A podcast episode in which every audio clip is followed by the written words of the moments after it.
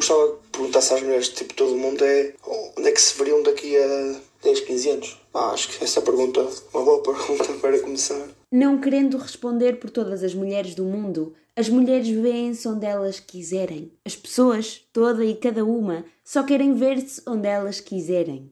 E num mês dedicado à mulher, perguntamos ao nosso desconhecido Instagramico quais são as suas referências femininas e as suas artistas preferidas. Então, uma mulher que me inspira também é a minha mãe, todos os dias, é um dos meus portos seguros também. Em relação à música, gosto de uma DJ, não é muito conhecida, o nome artístico dela é Nora Endpour. Pá, a música dela é mesmo suave e tem um estilo de techno, pá, mas não é bem techno, é um techno muito suave e eu curto muito. Uh, em relação a atrizes, tenho bastantes, por exemplo, eu gosto muito da Alicia Vikander, a Margot Robbie é, é, é muito boa, Olivia Wilde também é, é boa, é uma, uma boa atriz.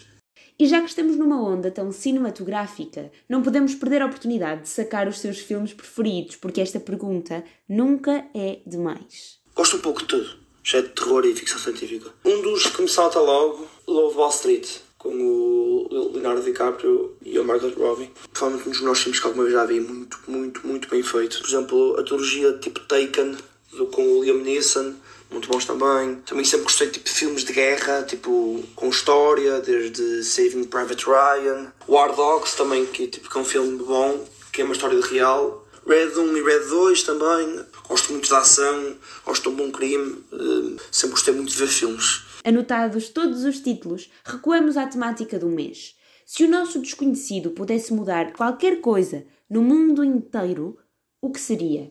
Pá, provavelmente mudava o sentido de as raparigas terem o mesmo sentido de oportunidade que os rapazes têm e provavelmente serem muito mais respeitadas. Devia haver mais igualdade de género, no sentido de terem as mesmas oportunidades que às vezes os rapazes têm e as raparigas não têm. Mas afinal, qual é a diferença que existe entre educar uma menina e educar um menino? Se é que existe alguma diferença? A diferença entre a educação entre rapazes e raparigas. Penso que às vezes as raparigas talvez sejam mais gentis do, do, do que os rapazes, talvez. Uh, não sei mesmo.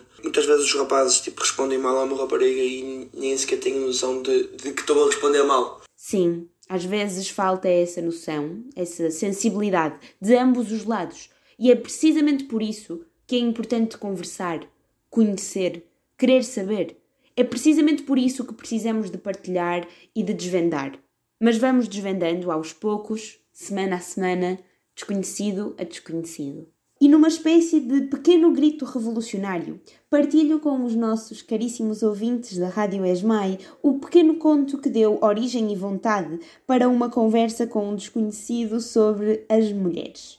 De Mário Henrique Leiria, fiquem com um conto dos novos contos do Jim. Uma néspera estava na cama, deitada, muito calada, a ver o que acontecia. Chegou a velha e disse: Olha uma néspera, e comeu-a. Zás! É o que acontece às nésperas que ficam deitadas, caladas, a esperar o que acontece.